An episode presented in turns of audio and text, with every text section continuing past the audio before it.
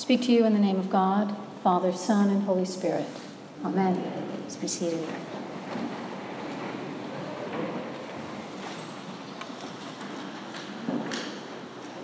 Again, let me say how privileged I feel to be in worship with you, the people of our Savior Hillandale, today. My name is Mariann Budde. I serve as the Bishop of the Diocese of Washington.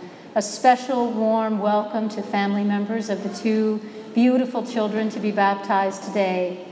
Uh, if you are a guest with us today, I hope you feel especially welcomed and at home in this place.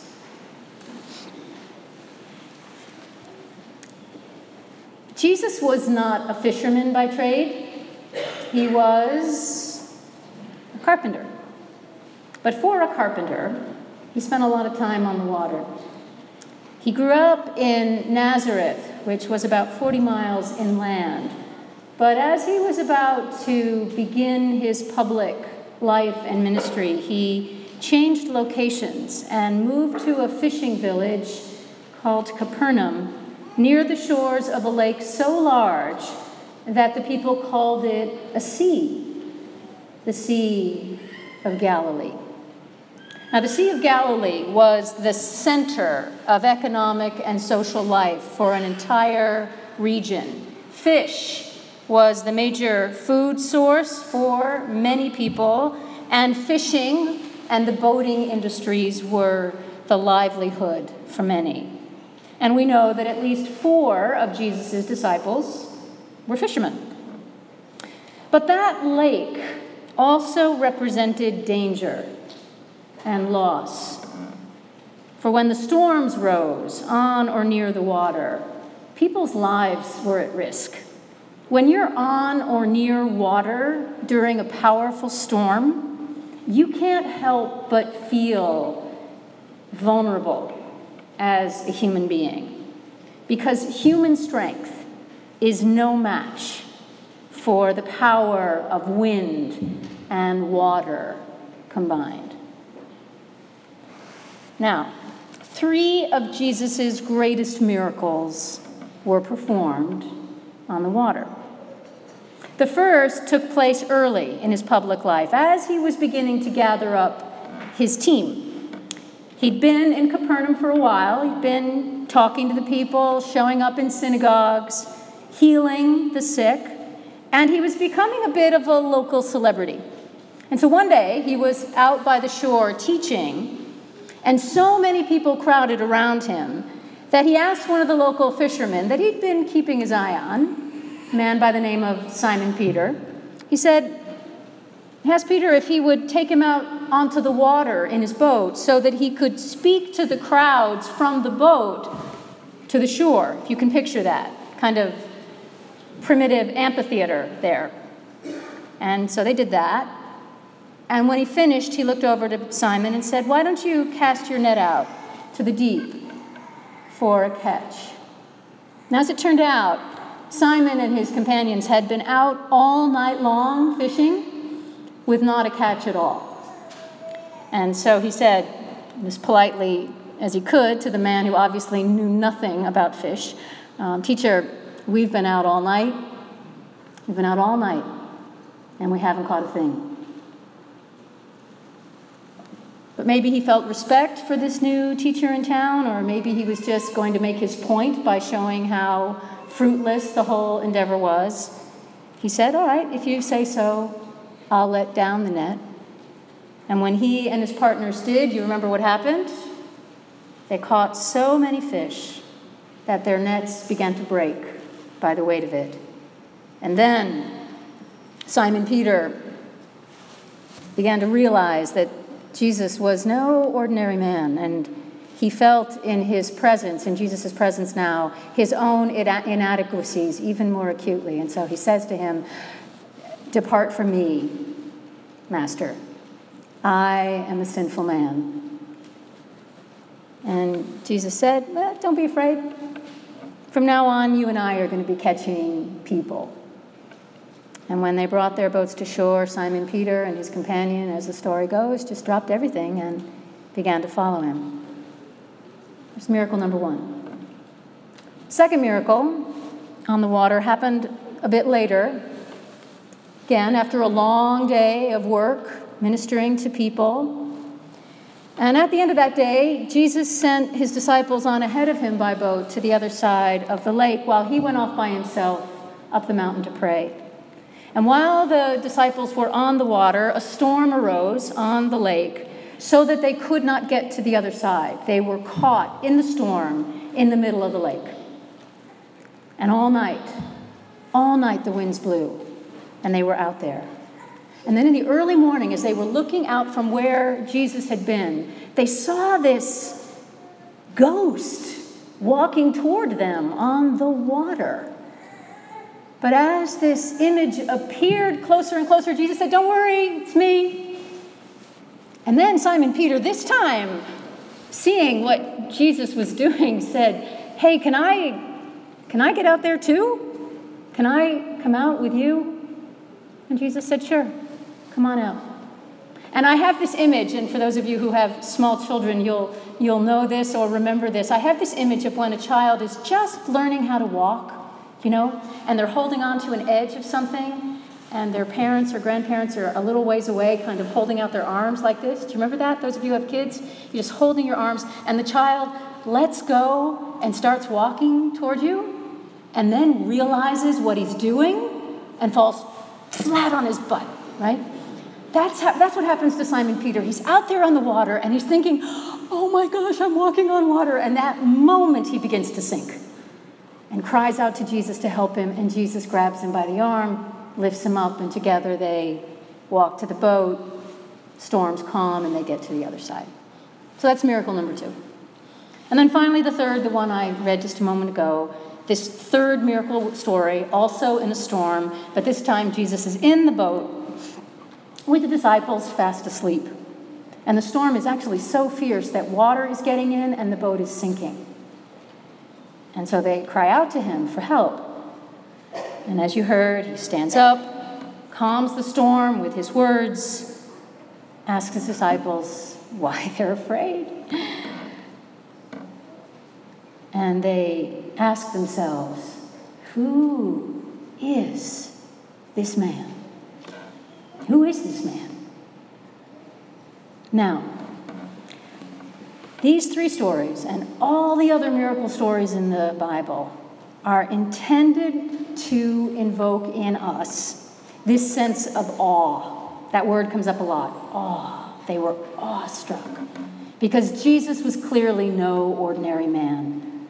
And the stories were written down because the people who were in his presence wanted us to know that he had a kind of power and authority, that those who knew him when he was living on the earth could only communicate with these amazing stories of what happened. There was no one like him when we were with him, he provided food for thousands of people. He helped us to do what was impossible. He could calm a storm with a word.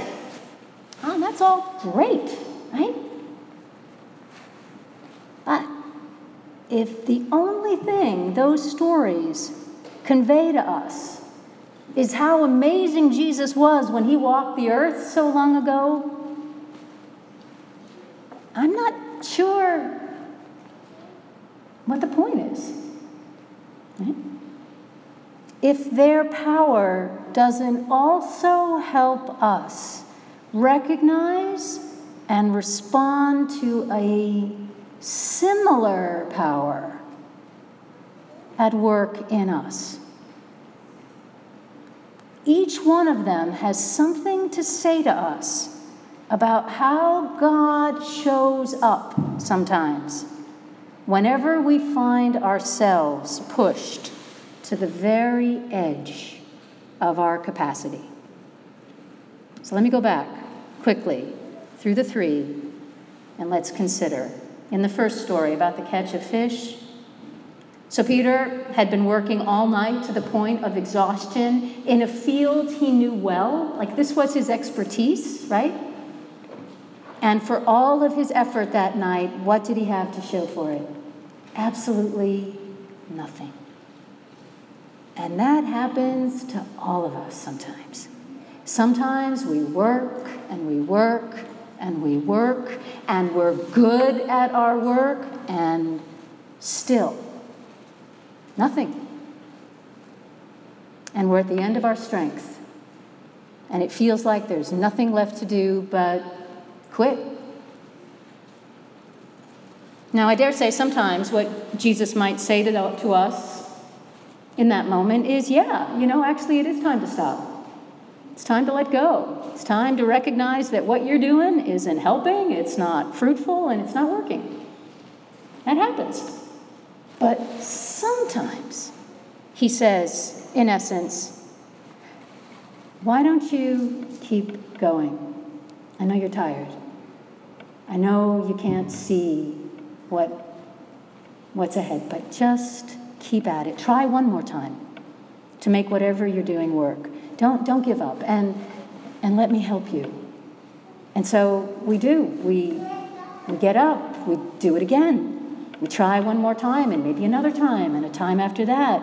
And we don't always see the results immediately, this equivalent of fish just landing in our boat. But somehow we know anyway this is not the time for us to quit. You with me? I was at a church service yesterday. I was celebrating a new ministry for our congregation that five years ago would have been on the top of my list of churches in our diocese that weren't going to make it.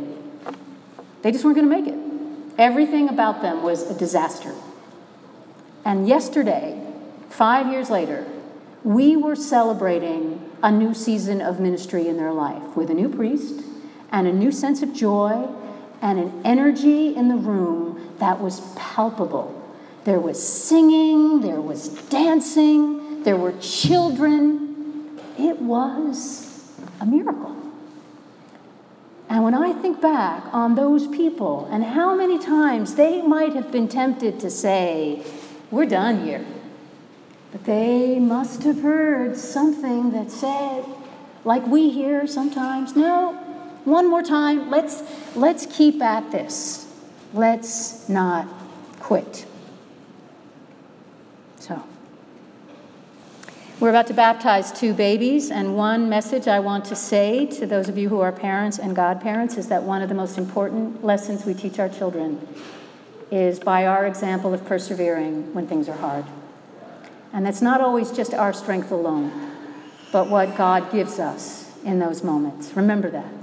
Remember how the voices spoke to you when you were coming up and how important they were because all of us have been there and God meets us in those moments. So that's the first one. Second one Jesus walking on the water and Simon Peter wanting to walk too. Now, so I'm from Minnesota. We have lakes in Minnesota and they freeze in the winter. So I have walked on water. Have any of you actually walked on a frozen lake? Right? Have you done that? It's amazing, right? You're standing in the middle of a lake and solid, but you know that underneath that ice is a whole body of water that would drown you as quick as anything if that ice broke. But it is this amazing feeling of being able to do something that is really impossible, right? And this story, I think, is trying to encourage us when we have the sense that it's time now to step out of a place that's pretty comfortable, i.e., the boat, into something that feels right now like it's impossible because it actually is. But we're called out there anyway. Sometimes we feel a sense of dread about it, but often, like Simon, we're, we're pretty darn excited. We actually want to go out there. We probably think we can do it better than we can right? But we want to, and we're made to do that. God created us to stretch beyond what we can do to what we can possibly do by grace and by strength. And Jesus calls us out. Now, what happens to us when we get out there? We sink. And then he lifts us up and gives us new capacities that we don't, we didn't know we had. Um, now, again, I'm not saying that every time we're in our, in our little safety boats, we're supposed to get out.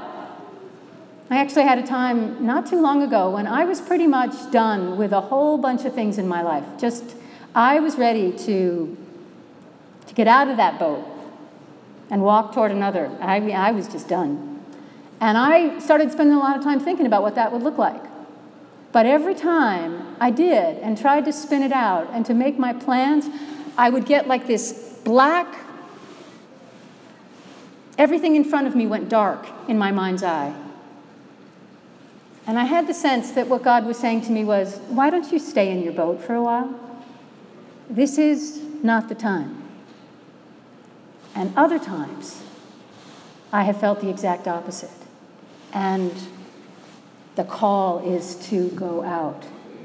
And so this story is meant for those times when we have the sense that what is being asked of us, where Jesus is beckoning us, is out there, not here. Third story, last one. Um, this speaks to us of those times when all the safety in our respective little boats is gone, and the storms around us are raging, and we're in danger, physical or otherwise. And these are the times when what we need is calm. We need calm. I'm struck by in the text, Jesus doesn't talk about safety but he talks about calm, calming storms. And I would love to say to you that what he does for all of us is just say those words and calms everything around us. But you know as well as I do that that isn't how it happens most of the time. But the way it can happen is when we feel that calm inside, allowing us to walk through a storm with a sense of peace. I was just with a friend whose wife died after a very sudden illness. And he said to me, There are times when I am so angry, I don't know what to do. And I knew that God couldn't bring his wife back to him, right? So my prayer for him is that calm would come, peace would come to that place inside so that he can put one foot in front of the other and navigate the storms around him and his family. That's what I believe God can do. Now, there are a lot of storms raging around all of us right now. We know this. All over us. In our society and politics and church and family. Um, storms may not subside anytime soon. When I was praying about this the other day, I had the sense that God was saying, you know, it might actually get worse. But I'll be with you. And I am counting on you to be calm in the storm.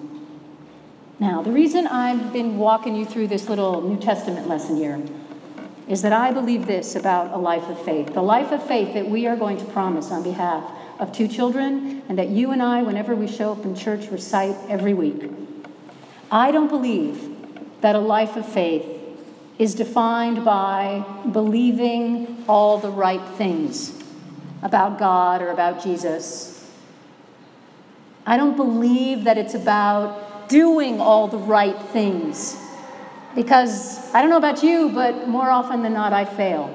Right? So if it's up to about doing right things all the time, I would have had to hang it up a long time ago, and I'm a bishop.